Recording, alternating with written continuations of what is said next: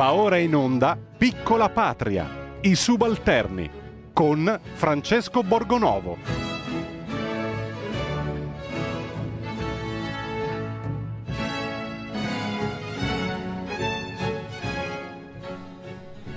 Buongiorno, bentornati ai subalterni, più subalterni che mai, visto che stiamo assistendo in queste settimane a questa difficilmente comprensibile crisi di governo in cui se ne vedono e se ne sentono di tutti i colori. Abbiamo visto ieri il eh, blitz che ha colpito l'UDC e reso un poco più complicate tutte le trattative. Pare che il voto sia più vicino, ma c'è anche chi dice che questa, eh, questo spauracchio del voto serva a far uscire poi allo scoperto i vari costruttori, responsabili, vari ed eventuali eh, scillipoti assortiti che devono eh, sostenere il governo Conte e noi nel frattempo siamo qui sempre con i nostri bei DPCM in Lombardia attendiamo il TAR che con tutta calma si è preso insomma, il tempo per decidere eh, lunedì facendoci passare un altro weekend insomma siamo eh, così in balia di quelli che eh, sono al potere, no? dei migliori perché così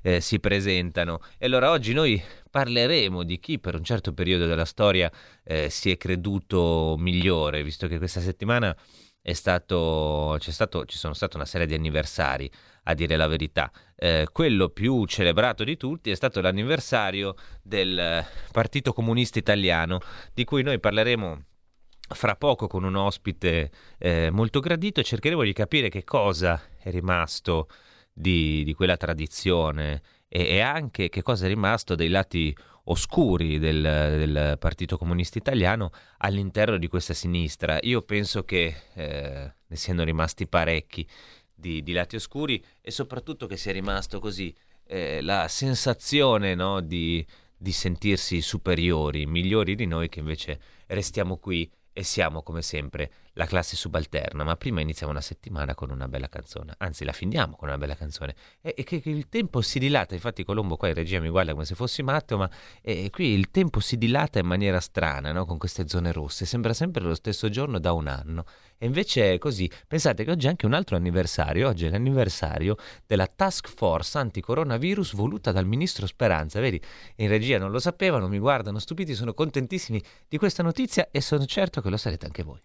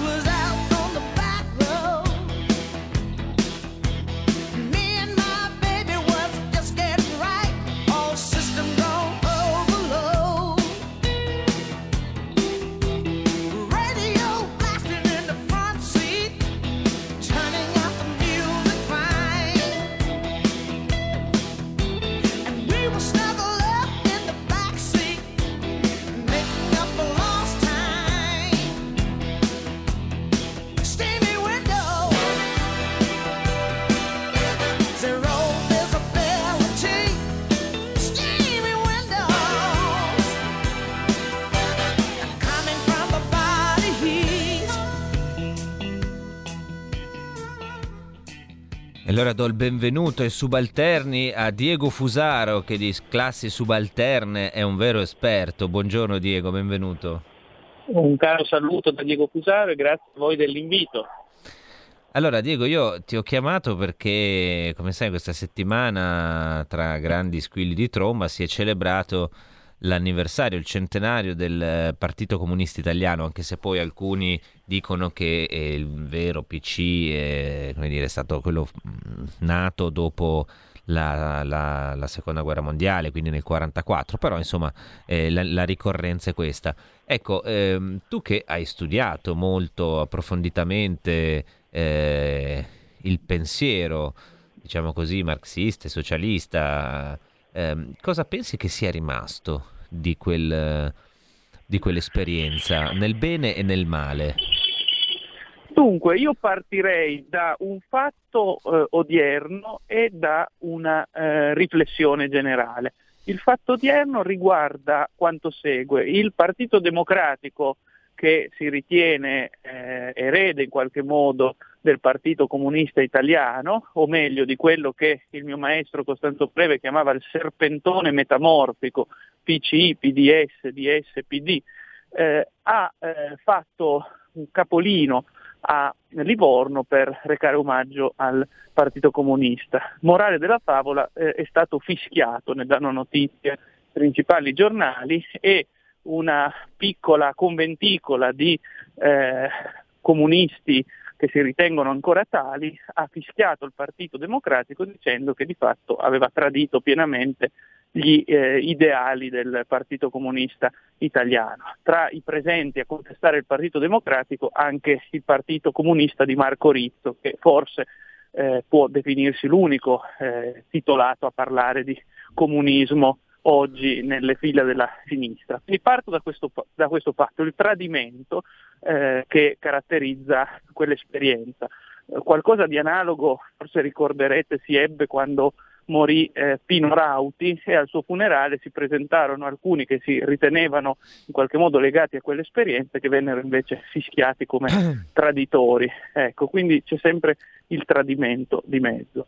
Il secondo aspetto che io eh, vorrei ricordare è che il Partito Comunista Italiano nasce a Livorno nel 1921 da una scissione interna e tra i fondatori c'è proprio eh, Antonio Gramsci, ma non c'è solo Antonio Gramsci, c'è anche un personaggio che eh, avrà una vicenda diversa rispetto a quella di Gramsci, che è eh, Nicolino Bombacci, ecco, che avrà un'altra vicenda, come sapete. Per dire che nel Partito Comunista c'era sicuramente... Eh, c'erano, c'erano già i rossobruni, diciamo così. Sì, c'era l'idea, come dire, che non si era di sinistra, eh, non si era delle sinistre eh, della ZPL odierna, erano intellettuali anticapitalisti sicuramente che puntavano alla redenzione delle classi lavoratrici, alla loro emancipazione e che erano in disaccordo rispetto a un partito socialista che ormai ritenevano inadeguato, ormai adattivo rispetto all'ordine capitalistico, un, un partito riformista che in fondo strizzava l'occhio ormai all'ordine esistente. Su queste basi nacque il PCI, Ecco perché io mi spingerei ad affermare senza esitazioni che tutto ciò eh, che fecero Gramsci e eh, i fondatori del Partito Comunista Italiano delle origini è oggi tradito completamente dalle odierne sinistre che non sono più comuniste, intendiamoci, se per comunismo intendiamo eh, la lotta di classe contro il capitale, l'idea di emancipazione del lavoro. Le odierne sinistre hanno abbandonato infatti la falce e il martello, che è il glorioso simbolo del, del lavoro da emancipare, si identificano ora nell'arcobaleno e nelle folle ecco, solitarie io... dei gay pride, come se, chiamiamoli così. Su un paradosso, io ti, ti, ti, dico questa cosa che forse è anche un po' tirata, no? però mm, sì. prova a seguirmi un attimo poi mi dici se, se ti torna, perché io mi sono fatto un po' quest'idea, no? Perché poi c'è eh, un, uh, dire, un socialismo uh, delle idee, ci sono stati appunto eh, quelli che combattevano per emancipare le classi lavoratrici, che sostenevano e sostengono ancora qualcuno c'è insomma nel, nel mondo che sostiene la lotta di classe e, e, e quant'altro. Poi però c'è anche quello che è stato il socialismo reale e io penso che eh, il, il, sistema che abbiamo adesso sia estremamente simile, quasi una realizzazione, una riproposizione del socialismo reale, mi riferisco a quello sovietico con altri mezzi. Eh, provo a sintetizzare, eh, c'è un'elite che è come un po' l'elite del partito eh, dell'URSS che, che comanda, c'è una massa di eh, sudditi comunque sottoposti in via di proletarizzazione, perché è quello che sta succedendo alle classi medie in, in Europa, eh, non si va, almeno vediamo anche qui, eh, la, il voto verso il voto c'è un, come dire, uno sdegno ehm, incredibile, c'è la, la messa al bando di tutte le opinioni eh, diverse. Insomma, io mm, addirittura si pensa di abolire il denaro, come a un certo punto aveva teorizzato anche Lenin. Quindi mi pare che eh, alla fine ci siamo un po' tornati al socialismo reale, semplicemente l'ha realizzato il neoliberismo. Guarda, è una tesi interessante questa che è suggestiva e merita di essere discussa. Io tuttavia ritengo che ci siano delle differenze importanti, come è del tutto evidente. Intanto eh, nel socialismo reale eh, governava non la plutocrazia come avviene nel capitalismo, ma governavano parassiti del partito e grigi burocrati senza anima, chiamiamoli così, quindi già una differenza. Ce quelli ce li abbiamo anche noi, per, ce li abbiamo anche noi però, perché se guardiamo un po' la crisi di governo in questi giorni, un po', insomma, grigi burocrati, sì, sì. parassiti, bu- quelli non ci mancano. I grigi burocrati, quelli sono sempre presenti in ogni, in ogni governo, in ogni realtà, d'accordo, però ecco, eh, una differenza importante è che nell'Unione Sovietica eh, con tutti i limiti e le contraddizioni del caso, io ritengo che qualche diritto sociale in più rispetto all'ordine liberista odierno vi fosse. È difficile immaginare che nell'Unione Sovietica eh, si producessero le scene di ordinaria miseria del liberismo contemporaneo. Questo si badi, non vuole essere un elogio dell'Unione Sovietica, ma semmai un j'accuse durissimo contro l'odierno presente che è anche peggiore dell'Unione Sovietica e per molti versi peggiore di ogni regime del Novecento. Io però credo eh, sinceramente che i riferimenti al passato possano essere utili, si può dire che quello in cui viviamo è uno stalinismo potenziato, è un fascismo all'ennesima potenza, però paradossalmente quello che stiamo vivendo, secondo me, a mio giudizio, è assai peggiore e più subdolo e del fascismo e dello stalinismo, perché il totalitarismo veramente realizzato si è realizzato solo ora nella società di classe eh, neoliberista contemporanea, che sta prendendo una piega autoritaria, come è evidente sotto gli occhi di tutti, che certo per analogia può essere paragonata al fascismo, allo stalinismo, al nazismo, al polpottismo e così via, però ha dei tratti suoi specifici. Sicuramente c'è la lotta di classe gestita univocamente dall'alto, la stanno gestendo i plutocrati del capitale facendo eh, tassazioni sempre più inique verso i ceti medi, precarizzando il lavoro, cioè la classe dominata di cui parlava Gramsci a Livorno nel 1921 oggi c'è ed è più larga rispetto all'epoca di Gramsci perché comprende anche i ceti medi e eh, le classi borghesi, si sarebbe detto una volta, che stanno subendo, e sfido a dimostrare il contrario, un vero e proprio assalto da parte dell'elite plutocratica, e-commerce, multinazionale, finanziaria. È la storia dei nostri giorni. Il problema vero è che se noi guardiamo al posizionamento dei nipotini di Gramsci, come potremmo dire con una categoria presa dai quaderni del carcere, i nipotini di... Ecco, le sinistre odierne sono largamente posizionate dalla parte dei padroni e non dei lavoratori, dalla parte dei dominanti e non dei dominati, tant'è che le sinistre odierne chiedono più Europa, cioè più massacro contro i lavoratori. Ah, questo secondo te chiedono avviene... più globalizzazione.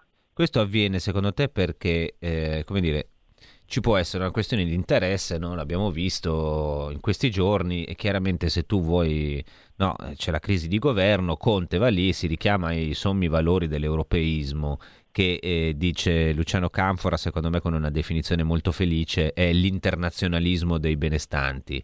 No? E, e, quindi ci si può riconoscere nell'europeismo per una questione di potere, oppure ci si può riconoscere in questi valori, no? quella che tu chiami la sinistra della ZTL, perché c'è stata una mutazione eh, antropologica, cioè le classi dirigenti eh, di questi partiti, probabilmente anche una parte degli elettori, non appartengono più alle classi lavoratrici semplicemente, cioè si riconoscono in qualcos'altro, sono qualcosa di diverso rispetto totalmente altro rispetto a quello di cent'anni fa.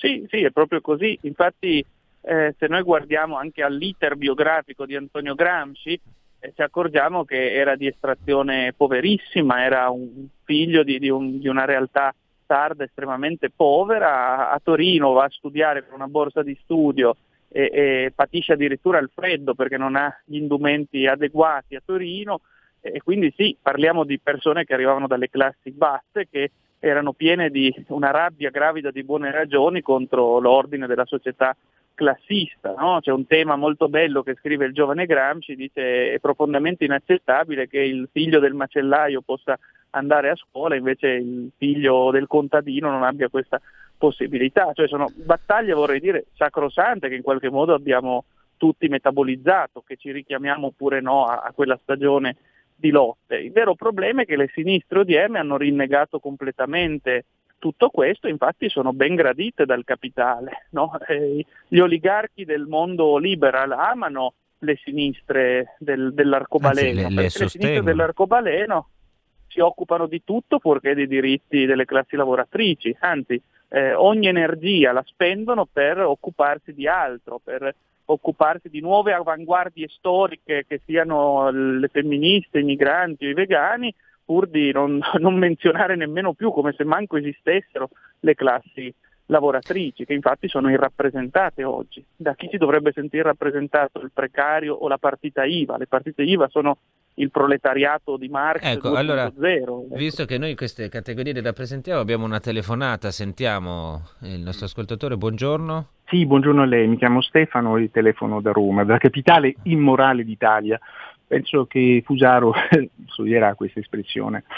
Mi scusi. Allora, mm, io volevo semplicemente mm, rendere omaggio alla figura mm, dell'antropologa Ida Magli, la quale nel 1997 in un saggio che si intitolava Contro l'Europa, due edizioni che invito gli ascoltatori a, così, ad acquistare, eh, profetizzò proprio la, quello che, di cui lei Borgonovo parlava proprio l'altro ieri, e profetizzava la, una forma di comunistizzazione, tra virgolette, del mondo in questo modo, dell'Europa in questo caso.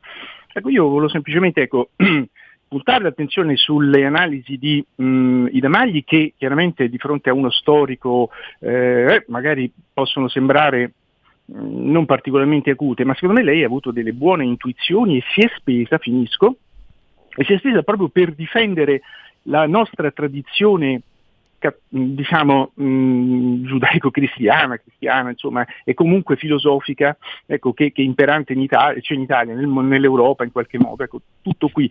Volevo sapere se avete un'idea, ecco, mh, diciamo, sulla figura di Damagli, se potete spendere due parole ecco, mo- questo, Molto volentieri le spendo perché Damagli sì. è stata una delle... è stata una mia maestra, io ho avuto la fortuna ultimi, nell'ultimo periodo della sua vita di eh, poter collaborare con lei, eh, la portai a scrivere sul giornale a cui lavoravo, lei rivide insomma, il libro che stavo scrivendo allora, quindi io sono molto legato al pensiero di Damagli che penso poi che è molto vario ed è cambiato nel corso degli anni, si è evoluto, parte da posizioni di Damagli era un simbolo del femminismo italiano, poi è diventata a un certo punto quando ha cominciato appunto come diceva Fusaro prima, no? quando comincia a scrivere contro l'Europa, eh, contro le elite che difendono solo certi diritti, con, quando comincia a parlare del, eh, del, politicamente corretto. Lei è stata una delle prime, ha dato una definizione bellissima di politicamente corretto, forse l'unica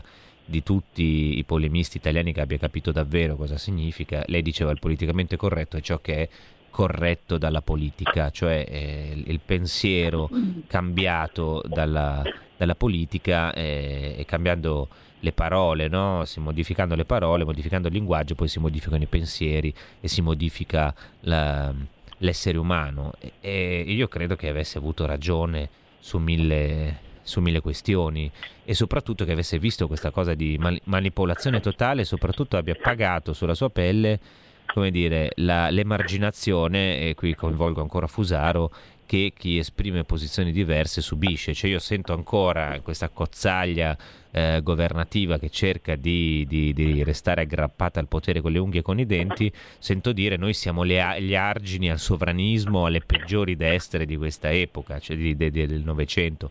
Sono cose inaudite. Cioè se tu ancora, nonostante questo spettacolo, stai dalla parte sbagliata, ti trattano come un infame, un, un subumano.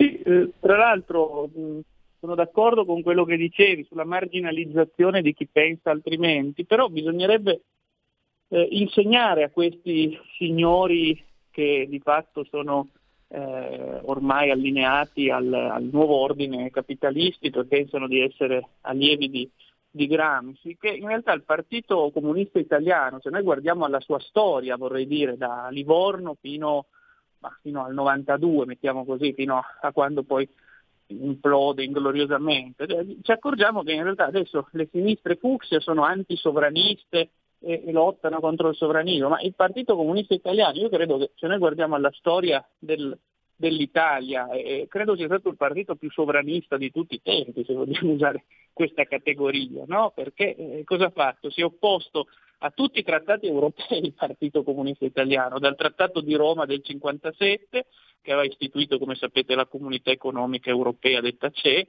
fino al Trattato di, di Maastricht del 92, quando l'unica posizione eh, di vera opposizione eh, a sinistra fu quella di rifondazione comunista contro, eh, contro Maastricht. Quindi insomma possiamo dirlo, eh, il partito comunista fondato da Gramsci era un partito sovranista, ebbene sì, era un partito sovranista che eh, si, si opponeva a ogni cessione di sovranità, a ogni sovranazionalizzazione che pensava a quello che chiamava l'internazionalismo, non come internazionalismo di ben pensanti, come dice Bene Campora, ma pensava a un internazionalismo di stati sovrani nazionali, cioè l'internazionalismo andrebbe spiegato alle nuove sinistre, alla New Left arcobalenica, la Rainbow Left, la potremmo eh, chiamare eh, col linguaggio dei mercati, bisognerebbe spiegare che l'internazionalismo presuppone che gli stati sovrani nazionali ci siano, è invece la globalizzazione che li distrugge e crea un piano liscio senza identità e senza nazioni. Cioè, paradossalmente, vedete quello che dicevo poc'anzi, cioè,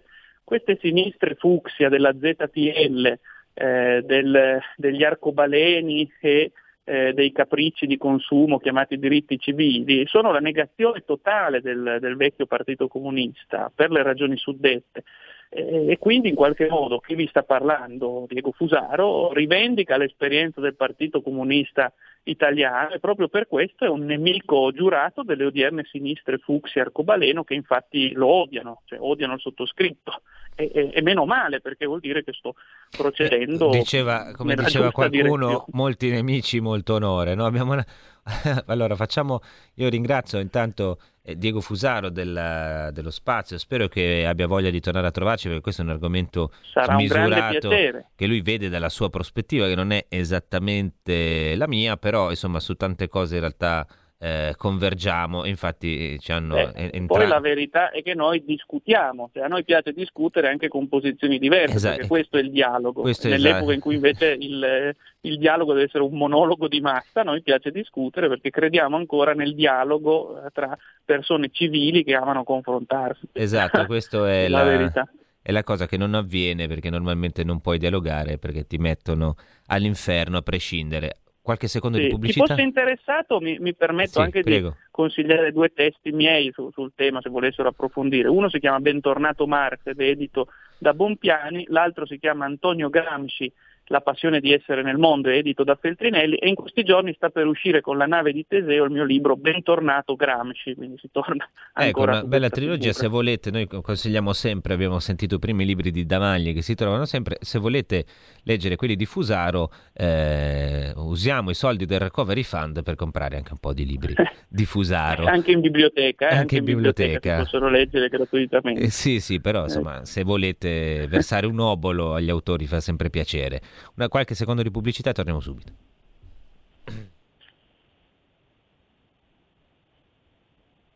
Il futuro appartiene a chi fa squadra. Le radio italiane si uniscono per giocare la partita da protagoniste. Nasce l'app Radio Player Italia. 140 stazioni in una sola rete. Scegli la tua preferita e ascolta il suono perfetto del digitale.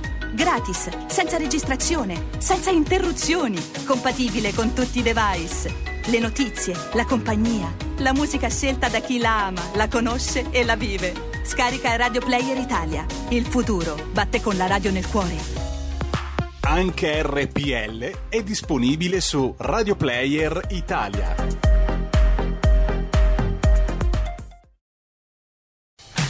Porta con te ovunque RPL la tua radio. Scarica l'applicazione per smartphone o tablet dal tuo store o dal sito radiorpl.it.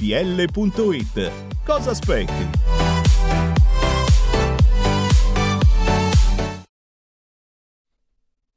Allora noi siamo stati un po' comunisti oggi, ma eh, succede anche questo nell'Italia di oggi, no? Quando io sento Conte che fa l'appello ai liberali, se Conte può fare il liberale, se questi personaggi possono dire, questi personaggi che sono al governo possono dire di essere l'argine al sovranismo, anche noi possiamo essere un po' comunisti, tutti possono fare qualunque cosa, tanto come dire, nell'era della del mondo al contrario va bene tutto. Conte liberale e anche noi, cari compagni, siamo sovranisti e comunisti.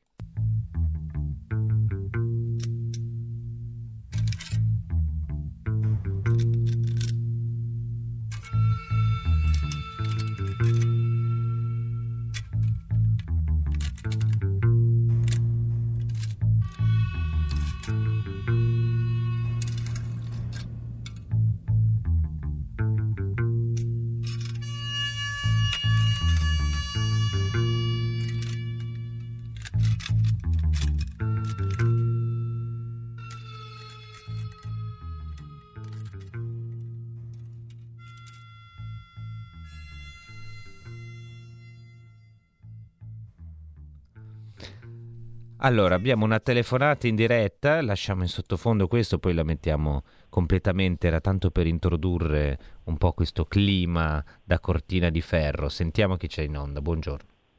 Sono Gianni da Genova, un carissimo saluto Francesco e, e anche fatto bene far venire Diego Fusaro, non so se è ancora in linea, perché è una persona piacevole con la quale si può dialogare e, e naturalmente, diciamo così, ho letto con, con, piacere l'articolo che hai fatto con l'intervista a Luciano Canfora che, che, spiega molto bene come da quel dì che la Lega è capace all'europeismo dei poteri finanziari. Ora, io penso che sarebbe opportuno che diciamo, i nostri dirigenti della Lega facciano un programma serio di, di, governo di cosa si vuole fare veramente da grandi insieme ai nostri cosiddetti alleati, cosiddetti alleati perché non mi fido assolutamente né di Forza Italia in maniera un po' meno ma di, dei fratelli, di, di fratelli d'Italia, di yeah. fare un programma di, di, governo di quello che si vuole e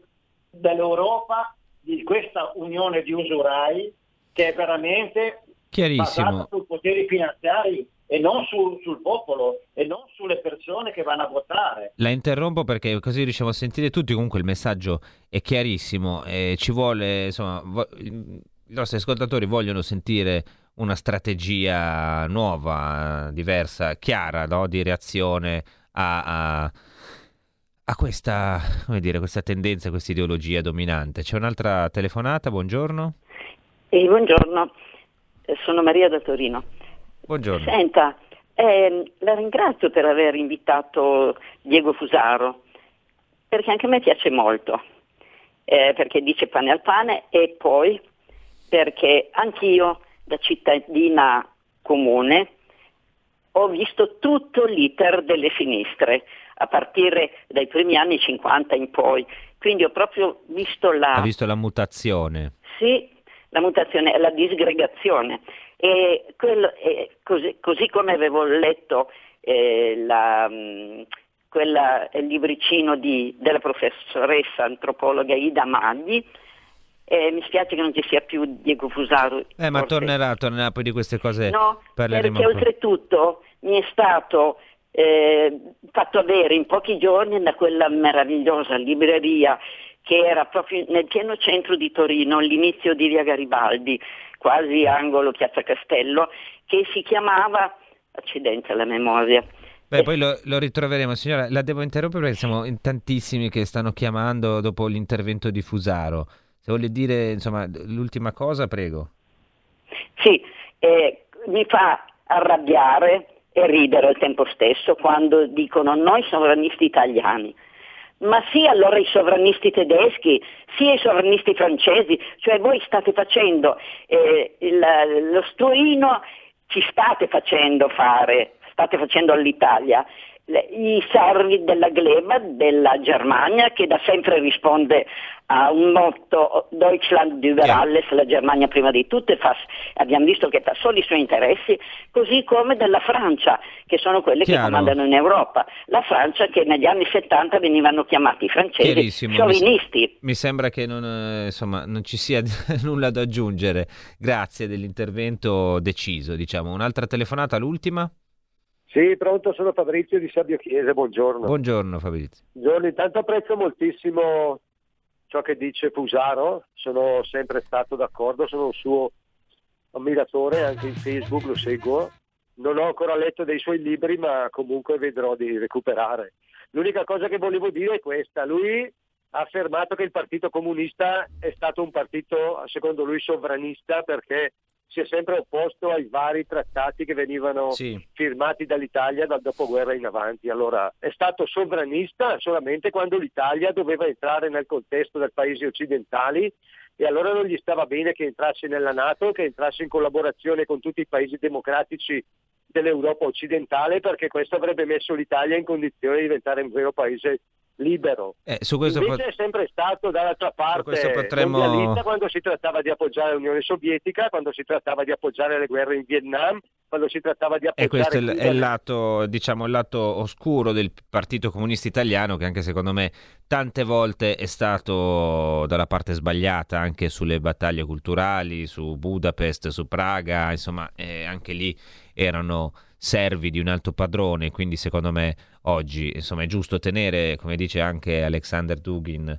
è giusto tenere quello che c'è di buono, ma di buttare bisogna anche buttare tutto il resto, però sento che Fusaro vi ha entusiasmato. Eh, chi lo sa, magari siete un pochino comunisti anche voi dentro che ci sentite. È venuto fuori tutta la sinistra di RPL. Come la pelle, localizzata, ogni ripetibile chance,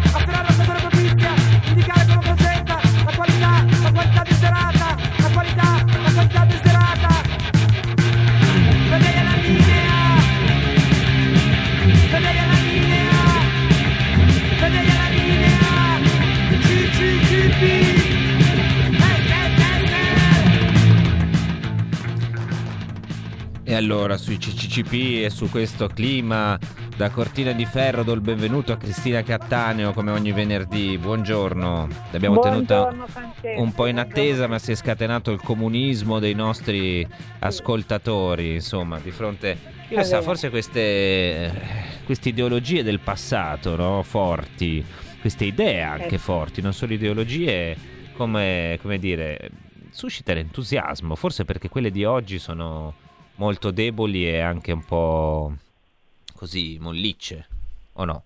Certo, io una cosa, così, una cosa osservo che quando noi parliamo di essere conservatori o essere di sinistra, parliamo del PC, usiamo parole che con la globalizzazione forse non, hanno cambiato significato.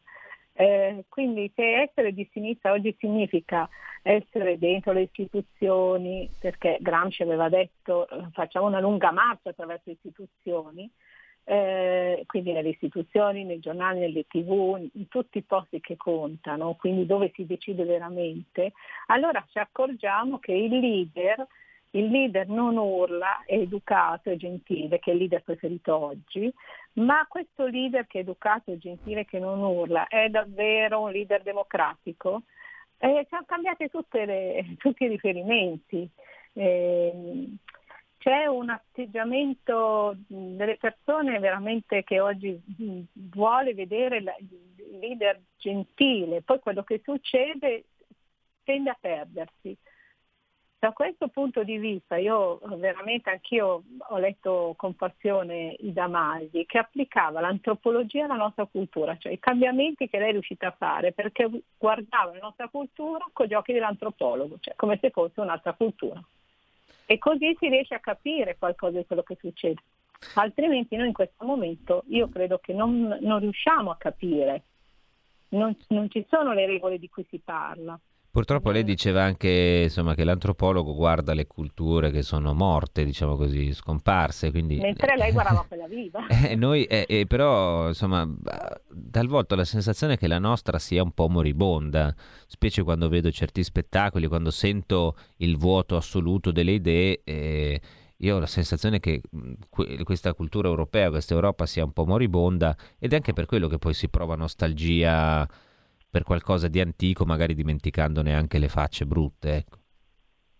Ma io credo che si, la, la, la, così, la reattività si avvenga quando uno riesce veramente a capire che cosa sta succedendo. Cioè tu puoi essere imprigionato e non saperlo, ma eh, finché non ne prendi atto tu non, non riesci a, a, fare dei passi. E io credo che c'è un impaludamento perché c'è confusione. Dobbiamo cercare di capire esattamente cosa succede. Le persone si devono allenare molto perché non è assolutamente facile. Eh, un esempio eh, è questo, il leader educato, eh, il leader educato non è detto che poi non faccia delle guerre, non è detto che poi non sia ecco. prepotente, rispetti A proposito di leader educato, come ti sembra il leader che cerca disperatamente di rimanere al suo posto, cioè Giuseppe Conte?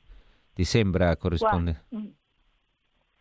Guarda, a me viene in mente un film di Woody Allen eh, che si intitola Match Point eh, non vedo sotto qualcosa, non vedo, vedete, non vedo una concezione politica di cui si parlava prima, ma io vedo un'ambizione, e Match Point è la storia di un ragazzo molto ambizioso che si fidanza con una ragazza molto ricca, si sa proprio allineare molto bene all'ambiente in cui va, da questo punto di vista è il prodotto perfetto del mondo dei consumi di oggi. Ecco, io lo vedo così, non vedo qualcosa sotto, vedo la capacità di reggere perché c'è un'ambizione, un'ambizione che potrebbe esserci anche se fosse in un altro tipo di mondo, in una multinazionale. Una, io la, ho questa impressione. Una questione di potere, insomma, sia per lui che di, per Renzi. Di carriera, di, che, che, ci può anche stare, io non sto dicendo, però non, non riesco a leggere un discorso politico in questo. Vedo veramente uno spostamento dalle categorie solite della politica. Quello che succede dentro, cioè non solo non rappresenta il Paese quello che c'è dentro il Parlamento, eh, ma eh, anche i partiti non si rappresentano più. Cioè, eh, questo è qualcosa che, che ha senso in quanto è volta a raggiungere un risultato. Io, eh, come una partita devi fare gol, non importa con chi ti, cosa succede nel campo, si cambiano le magliette, l'importante è fare gol. Dobbiamo capire però che è così, altrimenti, ehm, altrimenti non, non, capiamo veramente, eh, le persone se non capiscono veramente quello che sta succedendo, restano ferme, restano come, perché sono discorsi ipnotici, quelli che sentiamo alla tv. È sempre un'attesa, no? È sempre l'attesa, l'attesa ti blocca, la, se, ti ferma il tempo. Se non riesci a capire dove ti trovi... Domani e rimane imprigionato, invi- invischiato. Sì, sì. Ecco, allora noi siamo in chiusura, ringrazio Cristina che come sempre ci dà delle perle di saggezza di cui nel chiudere la settimana abbiamo bisogno e poi ci ha descritto anche Grazie. questo nulla, sotto la pochette il nulla, è un po' la, la descrizione di Conte, ma non solo sua, credo, anche dell'altro contendente Matteo Renzi, alla fine si sono fatti male fra di loro e soprattutto sì. continuano a fare del male a noi. Io vi auguro un buon fine settimana, auguriamoci che eh, da lunedì la Lombardia, per chi sta in Lombardia, eh, torni zona arancione, chi lo sa, magari il TAR una buona volta ci dà ragione e soprattutto auguriamoci che finisca presto questo spettacolo triste della crisi, che è un po' una serie televisiva. Se fosse una serie televisiva sarebbe anche divertente. Purtroppo la realtà è divertente, non è per niente. Io adesso invece vi lascio no. nelle amorevoli mani del nostro mega direttore galattico. Anzi, visto che c'è il, il come dire, invece di mettere la solita, la solito jingle del direttore Sabato. galattico, ecco, vedi, le stavano mettendo. Io invece, visto che c'è il centenario del Partito Comunista, io come dire, come il grande leader Kainarca, noi siamo sempre fedeli alla linea del nostro mega direttore.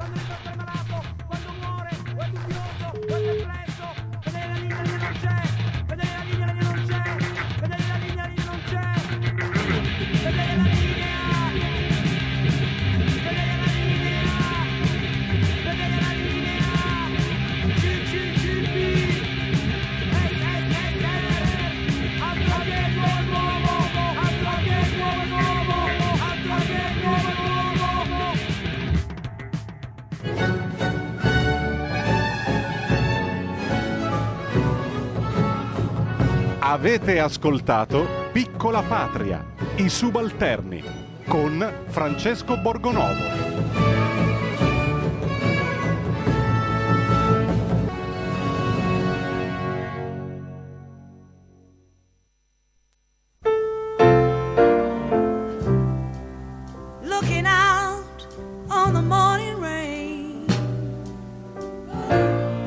used to feel so uninspired. Yeah.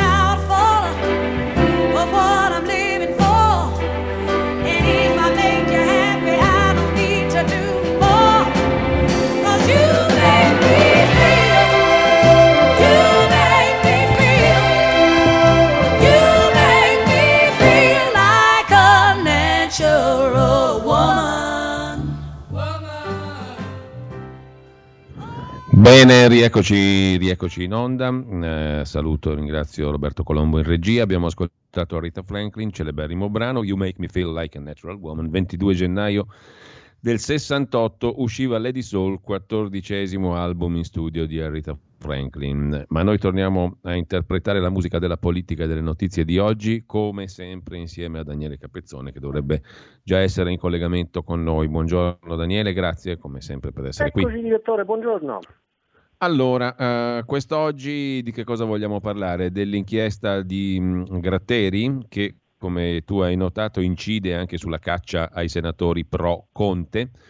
È un'inchiesta che da un certo punto di vista, per dirla da semplice lettore e cittadino, non dice niente di particolarmente nuovo, se non conferma una volta di più un quadro generale di intrecci fra politica e affari in una regione ad alta densità mafiosa come la Calabria, dall'altra parte, come tu noti, incide sul quadro politico. Però il fatto che incida sul quadro politico lo potremmo dire eh, quasi sempre, sostanzialmente. No? Certo, siamo in un momento molto particolare. In che senso, secondo te, incide questa inchiesta sul quadro politico? Si può parlare, non dico di giustizia o orologeria, che è un'espressione talmente abusata che fa venire il latte alle ginocchia, ma di qualcosa di simile? Eh, francamente, eh, non credo che né tu né io possiamo essere sospettati né di simpatia per il governo Conte né di tifoseria per Lorenzo Cesa. No? Detto questo però l'idea che ancora una volta ci sia una sovrapposizione tra eh, cose politiche e cose giudiziarie, ci sia un incrocio temporale eh, diciamo perlomeno particolare. Ho visto che oggi il procuratore Gratteri dice no, non c'è nessuna eh, coincidenza temporale particolare, era un atto che eh, andava fatto, eccetera. Eh, però io lo dico con molta franchezza, per me e vale anche per Cesa, che ovviamente non amo, ma vale anche per lui, ogni cittadino innocente fino a sentenza definitiva di condanna e vale anche per Conte, che non amo affatto, ogni governo il tuo atteggiamento positivo o negativo verso quel governo devi averlo a prescindere dalle cose giudiziarie di chi ci sta dentro o di chi ci potrebbe o non potrebbe entrare a sostegno. Cioè l'uso politico della giustizia a me non convince mai e quelli che festeggiano eh, sono a mio avviso o eh, giustizialisti oppure stolti perché non si rendono conto che potrà capitare anche a loro in futuro. Da un punto di vista eminentemente pragmatico e lasciando perdere ogni dietrologia, secondo te che cosa genera questo tipo di eh, condizionamento? Mettiamola proprio nella maniera più neutra possibile. Effetti pratici di tutto ciò? Beh, uno si è prevedibili, allora, diciamo. Ecco. Ah, guarda, è del tutto imprevedibile, nel senso che una cosa invece prevedibile c'è stata, cioè subito i grillini ieri dice ah no, quelli sono contaminati, certo. giammai, eccetera. Di Battista l'ha fatto in modo più, diciamo, alla Di Battista, più così.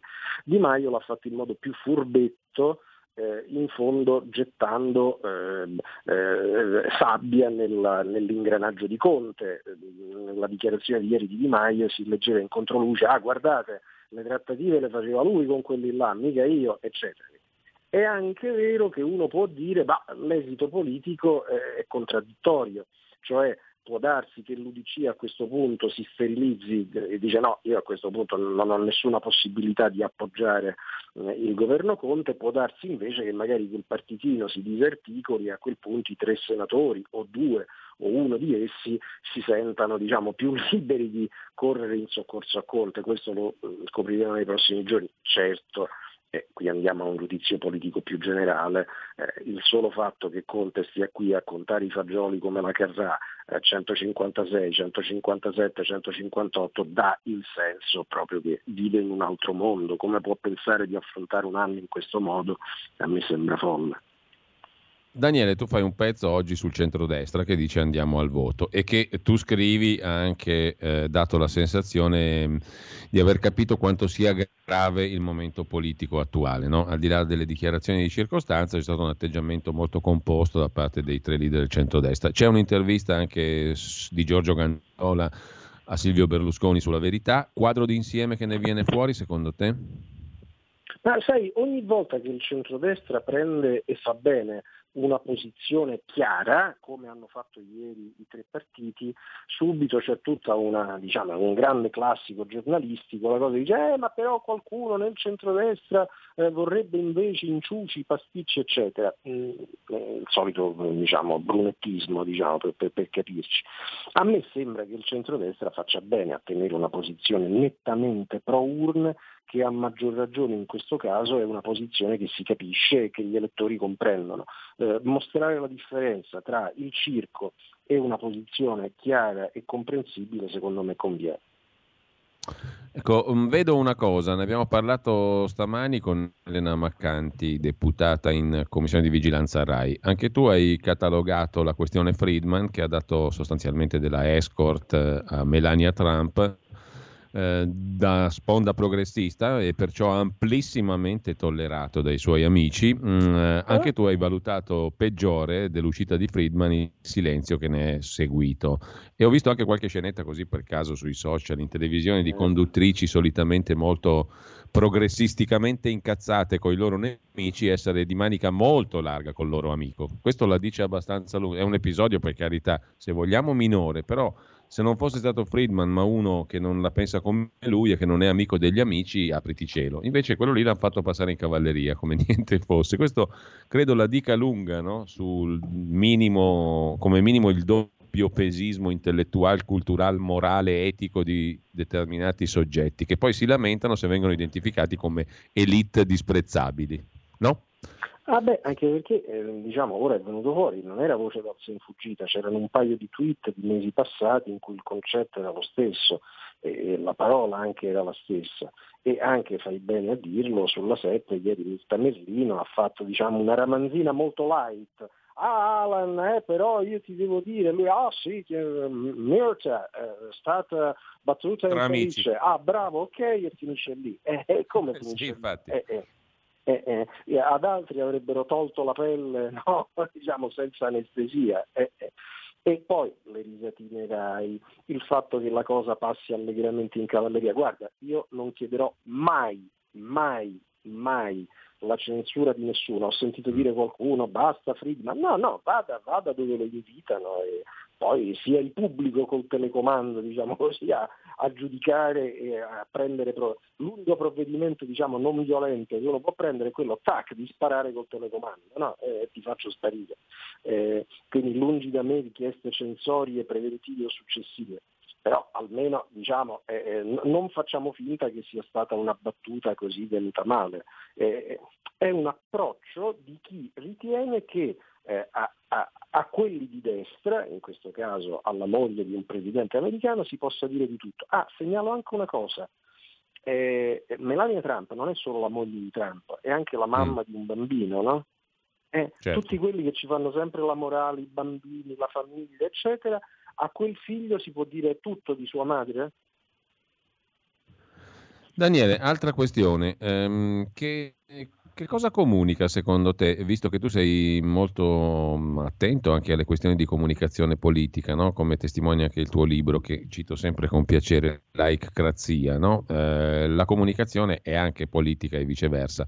Che cosa comunica secondo te la figura del presidente americano Biden? Um, al di là dei suoi primi atti, che sono ideologicamente orientati, ma questo era presumibile, non credo che sia una sorpresa, a me comunica però più in generale, non lo dico solo per l'aspetto fisico, che tuttavia è quello di un uomo vicino agli 80 anni, il più vecchio presidente mai eletto, se non sbaglio, nella storia degli Stati Uniti. Ecco, al di là di quello però mi sembra che comunichi un pericoloso senso di ehm, come dire, di incertezza. No? È incerto non solo il suo passo, ma anche il suo passo politico, mi viene da dire. Forse troppo presto per dirlo, è una sensazione troppo primigenia, troppo embrionale, però mi sembra che in un contesto come quello geopolitico mondiale di oggi, che un presidente americano comunichi incertezza, e non mi riferisco solo a quella fisica, ma politica nel suo complesso, non prometta bene per il futuro. Tu come la vedi? Esattamente come te.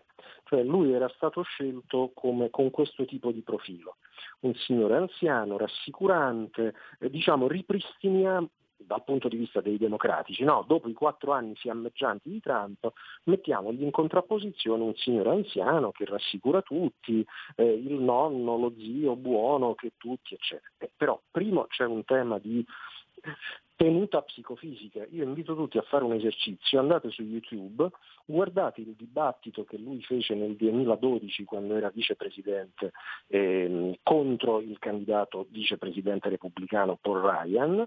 Eh, lui cioè, ha 30 anni di più di quell'altro, ma era comunque un signore anziano, vigoroso, tosto nel dibattito. Guardate i filmati di adesso eh, dopo otto anni hai la sensazione di un uomo diciamo, molto stanco e affaticato. Primo. Secondo, eh, altro che profilo buono, sì, le, le, cose che dice sono spesso improntate a questo, nel suo discorso inaugurale. C'erano due righe molto ben costruite, no? eh, il disagreement che non deve diventare disunion, eh, la politica che non deve essere un fuoco fuori controllo che brucia tutto, bello, bravo, eh, però questo sarebbe coerente se tu dessi la mano a Trump, se tu riconoscessi una parte della sua eredità, se invece la prima cosa che fai è mm. cancellare le sue politiche, ehm, eh, togliere il busto di Churchill dalla, dalla sala ovale, ehm, eh, fare subito una serie di provvedimenti tutti orientati eh, su razza, gender, cose eccetera, e, e allora è evidente che trasmette terzo trasmetti, come tu dici, un senso di debolezza anche rispetto a Pechino e alle certo. diciamo, capitali autoritarie che sono ben liete di tastare il polso eh, del rivale strategico e trovare un polso debole. Allora, grazie a Daniele Capezzone, buona fine di settimana, buon lavoro Daniele, grazie davvero. Buon venerdì. un abbraccio direttore. Ci fermiamo qui, tra poco però si riparla di Indrangheta eh, con un interlocutore molto esperto, un giornalista che a questo si è dedicato insieme ad Antonino Danna in Zoom.